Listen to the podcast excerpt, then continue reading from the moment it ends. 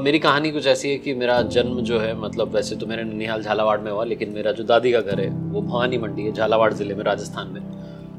वहाँ मैं 18 साल तकरीबन वहीं रहा, पढ़ाई की ये सब। उसके बाद जब मैं जयपुर आया, जयपुर के पास में सीकर है, वहाँ मैं जब ग्रेजुएशन कर रहा था तो जयपुर से जब मैं जाता था और वहाँ जहाँ कॉलेज में रहता था, जहाँ हॉस्टल में रहता था कॉलेज में पढ़ता था तो वहाँ मैं रेडियो सुना करता था। तो जब मैं जयपुर में पहली बारी जब रेडियो मैंने सुना तो सौ रुपये की एक डिवाइस आती थी छोटी सी। मैंने कहा, भाई, इससे सुनते हैं, कुछ एंटरटेनमेंट ही करते हैं। उसमें जो मैंने पहले आरजे को सुना, उस वक्त दोपहर का टाइम था।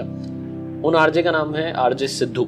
जो कि इस वक्त मुंबई में एक रेडियो चैनल में है, और उनको मैंने सुना, वो मस्ती की पाठशाला नाम से शो करते थे। मेरा मीडिया में इंटरेस्ट बहुत बचपन से रहा। मेरे नाना जी मुझे कहते थे, भाई तू आज का अखबार उठा के पढ़ो और उसकी हेडलाइन मुझे बताओ। तो मैंने जब उनको सुना, करने तो मैं बीबी आया था, उनको सुना तो मुझे लगा कि ये काम तो मैं भी कर सकता हूँ। फिर मुझे लगा कि शायद कोई और डिग्री चाहिए, ये सब चाहिए रहता होगा।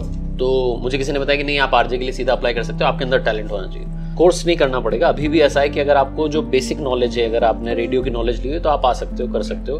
अगर आपने कोर्स किया हुआ है तो बहुत अच्छी बात है क्योंकि कोर्स से आपको जानकारी मिल जाती है। पर इंटर्नशिप बेसिक रिक्वायरमेंट होती है। इंटर्नशिप में भी वही बातें बताई जा रही हैं जो कोर्स में बताई जा रही हैं। तो नॉलेज तो होना ज़रूरी है। फिर एक दिन मैंने डिसाइड किया कि मैं आरजे सिद्धू जो है उस वक्त आरजे सिड नाम से वो शो करते थे उनसे मिलने आऊँगा। मेरा जो रूममेट था हॉस्टल में उसको पता था कि रेडियो का के लिए पागल हो गया दीवाना हो गया और सुन रहा है ये वो। मैंने कहा भाई यार अब तो अपने को उनसे मिलने जाना है। तो सीकर से हम चले यहाँ जयपुर आए जयपुर सीकर जो बस है उससे पहुँचे इधर और उसके बाद हम आरजे सिड से आरजे सिद्धू जो है उनसे मिलने के लिए उसी ऑफ़िस में पहुँचे जहाँ आज मैं जॉब करता हूँ। क्या बात तो हमने इंतज़ार किया कि वो आएँगे उनसे हम मिलेंगे उनसे मैं मिला। वो पल जो है मैं अपनी लाइफ में अब तक तो मुझे 12 साल को तकरीबन हो गए बड़े बड़े पर्सनालिटी से मिल लिया हूँ एक्टर से पॉलिटिशियन से सबसे मिल लिया हूँ सिंगर से। लेकिन वो जो मेरी मुलाकात थी वो मेरे लिए लाइफ टाइम एक्सपीरियंस है। वो मेरे लिए सबसे अद्भुत पल है किसी सेलिब्रिटीज क्योंकि वो सेलिब्रिटी है, उनसे मिलना। तो उन्होंने मुझे इंस्पायर किया कि आरजे बनना चाहिए। फिर वो यहाँ जॉब छोड़ के मुंबई, उनका प्रमोशन ही कह सकते हैं प्रमोशन हो गया था। तो फिर उन्होंने मुझे एक दिन गाइड किया कि आप इंटर्नशिप के लिए अप्लाई करो, आप जाओ रेडियो चैनल्स में जाओ, जा करके बात करो, क्योंकि ऐसे आप आरजे नहीं बनोगे। आपको लगता है कि मैंने आरजे की तरह बोलना सीख लिया कि हाँ मैं हूँ ये, वो, ऐसे नहीं होगा। आप जाओगे, समझोगे। सो जहाँ से मैं आता हूँ वहाँ क्या होता है ना डायलेक्ट प्रॉब्लम होती है हमारे देश में बड़ी समस्या आई है हमें एक्चुअली टीचर्स को भी मालूम नहीं वो जो पढ़ा रहे हैं क्योंकि उन्होंने भी उनके टीचर से ही पढ़ा है।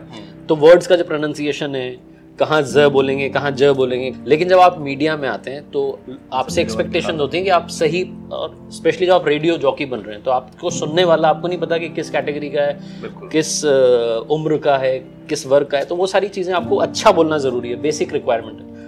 तो जब उन्होंने कहा कि आपको इंटर्नशिप के लिए अप्लाई करना मैंने अप्लाई करना शुरू किया तो कहीं पर तो मेरा सीवी लिया जाता था और ऐसे मेरे सामने गिरा देते तो मैं उनसे कहता भाई ऐसे तो मत करो रख लो यार। मेरे जाने के बाद गिरा देना मुझे चले जाने तो फिर आपको जहाँ डालना है इसको दस मिनट में डाल देना। कई जगहों पर ऐसा होता था कि मैं जाता था इंटरव्यू देता था तो वो कहते थे आपका तो उच्चारण ही सही नहीं। तो आप रेडियो में आना चाहते हो लेकिन आपका उच्चारण सही नहीं तो आप क्या रेडियो में आओगे? तो मुझे बड़ा डिसहार्टनिंग लगता कि यार ये क्या हो रहा है। तो मैंने अपना फाइनल ईयर जो था वहाँ कॉलेज से परमिशन लेकर के यहाँ रहना शुरू किया और इसके लिए ही बस अप्लाई करना शुरू किया। मेरा एकमात्र ध्येय था गोल था। वो कहते हैं ना जब आप होश में आते हैं होश आवास में जब आते हैं तो आप एक गोल बनाते हैं। बचपन से मेरे बड़े छोटे छोटे गोल रहे हैं कि जैसे आ, मुझे आईएएस बनना है। फादर ने एक दिन कहा कि लाल बत्ती वाली गाड़ी में क्योंकि मेरे फादर सरकारी कर्मचारी हैं तो उन्होंने मुझे कहा कि लाल बत्ती वाली गाड़ी में अब तो लाल बत्ती हट गई। तो एक वो भी सपना देखा। फिर थोड़े मार्क्स अच्छे आ गए थे टेंथ में तो मैंने एक सपना देख लिया था डॉक्टर बनने का। फिर इलेवंथ में जब केमिस्ट्री बायो की बड़ी बड़ी बुक्स आई तो मैंने कहा, ये ना हो पाएगा। तो वो छोड़ दिया।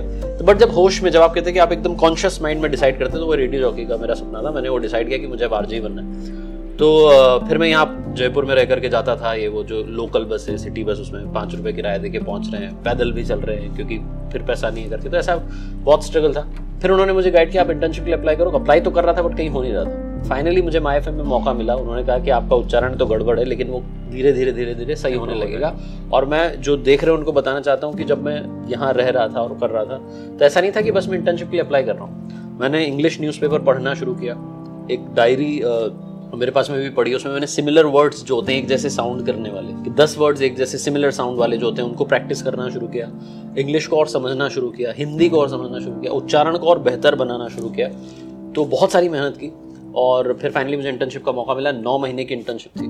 तो वो भी एक बहुत स्ट्रगल का टाइम था। उसमें मैं जहाँ रहता था वहाँ से मैं पैदल जाता था तीन चार किलोमीटर। और सुबह जा रहा हूँ फिर शाम में आ रहा हूँ। और क्या होता है कि आप जब इंटर्नशिप कर रहे हो तो आपके कोई अब तो फिर भी इंटर्नशिप को थोड़ा वैल्यू मिल रही है। उस जमाने तो कोई वैल्यू पैसे भी नहीं मिलते ना तो पैसे मिल रहे हैं ना आपकी कोई वैल्यू आप बस आ रहे हो कह रहे यार एक आया हुआ है? हाँ। बैठा हुआ है। तो मैं स्टूडियो के जो हमारा स्टूडियो उसके बाहर बैठा रहता था। तीन महीने तक तो मैं कोशिश कर रहा था कि यार एक बार अंदर जाके मुझे देखने तो, तो कैसे होता है तो एक बार मुझे अंदर जाने का मौका मिला तो मैंने जाती आरजे जो थे उनसे पूछा कि आ, मैंने कहा आरजे राज थे मैंने कहा सर ये कैसे होएगा? तो उन्होंने कहा कि भाई ये सब बात की बात है। पहले तुम अच्छा बोलना सीखो ये तो तुम्हें कोई भी सिखा देगा। तो कई बार ना हमारे यहाँ पे लोगों को लगता है कि मुझे पहले मुझे वो सब आ जाए। वो सब नहीं है। बेसिकली पहले आपके अंदर वो काबिलियत आनी चाहिए कि आप जब बोलोगे तो फिर वो सिस्टम तो बदलते रहते हैं। अब आज आपका कैमरा अलग है, कल किसी और का कैमरा दूसरा होगा। बट आप बोल क्या रहे हैं मैटर वो करता है। तो उन्होंने मुझे वो सब गाइड किया और उस स्ट्रगल पीरियड में एक बार ऐसा भी लगा मैं, जब जाता तो बीच में रेलवे स्टेशन आता है गांधीनगर। तो मैंने एक दिन ऐसे में चल रहा था तो मैं वहाँ प्लेटफॉर्म पर रुक गया, वैसे क्रॉस करके जाता था। तो ऐसा कोई ख्याल नहीं था कि मुझे ख़त्म करनी है ज़िंदगी। बट ये था कि मैं इतना परेशान हो गया कि वहाँ बैठ गया प्लेटफॉर्म पे। और मेरी आँखों से आँसू आए जा रहे हैं। मैंने कहा यार हो क्या रहा है? मैं छः आठ महीने से ट्राई कर रहा हूँ कुछ मुझे जॉब ही नहीं मिल रही है। बस मैं इंटर्नशिप ही किए जा रहा हूँ बस आ रहा हूँ जा रहा हूँ आ रहा हूँ जा रहा हूँ। कोई मतलब मेरा कोई अस्तित्व नहीं हो रहा है कि भाई आता है जाता है बस वो वाली चीज़। तो फाइनली मुझे एक एक दिन फिर जॉब मिली और मैंने कोटा जो हमारे भवानी मंडी के पास में तो उसे भी होम टाउन कह सकते हैं वहाँ से मैंने शुरू किया। तो मैं फाइनली रेडियो जॉकी बना। मैं ऑडिशन देने के लिए जोधपुर गया वहाँ से फिर मैं बिग एफ़ में मुझे जॉब मिली थी पहली। फिर वहाँ से मैंने शुरू किया। फिर मैं जयपुर आया फाइनली और फिर वहाँ से जब जर्नी शुरू हुई तो पहले एक सामान्य आरजे वाली थी कहानी कि भाई आप आरजे हो अपने सिटी में जाने जाते हो उसमें भी आप कोशिश कर रहे हो कि लोग थोड़ा आप पूछ रहे हो कि यार आप सुन, सुनते हो क्या मुझे? तो कुछ लोगों ने जानना शुरू किया धीरे धीरे धीरे वो फिर बढ़ने लगा। बट मेरे अंदर कंसिस्टेंटली एक माइंड में बात थी कि मुझे अच्छा नाम कमाना है बड़ा नाम कमाना है जब आए हैं तो कुछ अच्छा करना है। तो उसके लिए मैं कोशिश करता रहा। शायद फिर होता है ना कि जब आप किसी चीज़ को दिल से चाहते हैं जो कहा जाता है तो जो एल्केमिस्ट में भी लिखा गया है कि आप जब चाहते हैं तो फिर वो पूरा यूनिवर्स कॉन्स्पिरसी करता है कि आपको मिला दिया जाए। तो फिर ये मोटिवेशनल कहानियाँ ज़रिया बनी। और मैं एक चीज़ और कहना चाहता हूँ कि मोटिवेशनल कहानियाँ शायद इसलिए समझते हैं लोग सुनते हैं कि वो रिलेट कर पाते हैं। जिसने संघर्ष किया अगर वो अपनी कहानी सुनाता है कोई भी कहानी सुनाता है तो उससे रिलेट करते हैं। अगर किसी ने संघर्ष किया ही नहीं और वो आकर के कुछ भी कह रहा है तो वो नहीं। अब अब आज का ज़माना है कि असली चीज़ चलती नकली नहीं चलती। तो असली चीज़ शायद उनको मेरे इमोशन से वो लोग कनेक्ट हो पाते हैं कि क्योंकि जब मैं कह रहा होता तो मैं उस बात में यकीन रख के कह रहा हूँ। ऐसा नहीं कि मैंने बोल दिया कि किसी ने बड़े कमाल की बात की मैं दिल से वो बात बोल रहा हूँ। हम्म। तो ये मेरी कहानी है जो आरजे बनने की कहानी है जिसमें संघर्ष भी है इमोशंस भी हैं और uh, मुझे लगता है कि और अभी भी ऐसा नहीं कि मुझे ऐसा लग रहा है कि आई अराइव ये तो लाइफ में कभी सोचना ही नहीं कि आई अराइव आपको लगातार प्रयास करते रहना है क्योंकि ये ब्रह्मांड बहुत बड़ा है जानने के लिए बहुत सारी चीज़ें करने के लिए बहुत कुछ है। तो कभी भी संतुष्ट संतुष्टि ज़रूरी है बट ऐसा नहीं सोचना कि बस अब मैं तो जलवा है मेरा, ऐसा नहीं सोचने का। तो जब आपके अंदर, जब आपके अंदर ललक रहती है तो आप प्रयास कर रहे होते हैं। जब आपके अंदर ये ललक खत्म हो जाती है तो फिर आप सोचते हैं, यार, अपना हो गया अपन तो अब राजा है। तो वो राजा वाली फील जब आ जाएगी तो गड़बड़ हो जाएगा। तो ऐसा मेरा मानना है। मेरा सिर्फ़ ये था कि आवाज़ से, क्योंकि आप, मुझे था कि मैं पर्दे के पीछे हूँ तो क्या ही पता चलना है। मुझे नहीं पता था कि मैं वीडियो बनाने लगूँगा। मेरा तो चेहरा भी नहीं है मतलब वीडियो वाला बट वो चलता चला गया, और वो चलता ही चला जा रहा है। तो मेरा मानना है कि आवाज़ अच्छी होती है तो कुछ लोग सुनते हैं।